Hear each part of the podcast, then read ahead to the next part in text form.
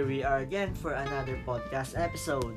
Today, I'm going to identify five types of hand files. First, half round files have a flat profile and also concave curved surfaces, enabling both curve and flat filling.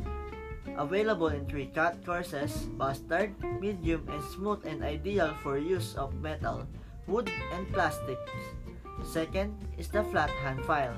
The primary use of flat file is for finishing, shaping, and deburring a wide range of uh, angle materials including a soft metal. Third, the round hand file. Just like half-round files, they can be used for creating semicircular, finishing, and deburring concave surfaces. Fourth is the square file that can be used in slots and keyways.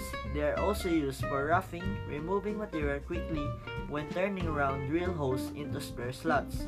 And lastly, the triangular file, specialized tool for trimming and sharpening edges. Its unique three-sided design makes it a great tool for sharpening a hard to reach place and such as teeth.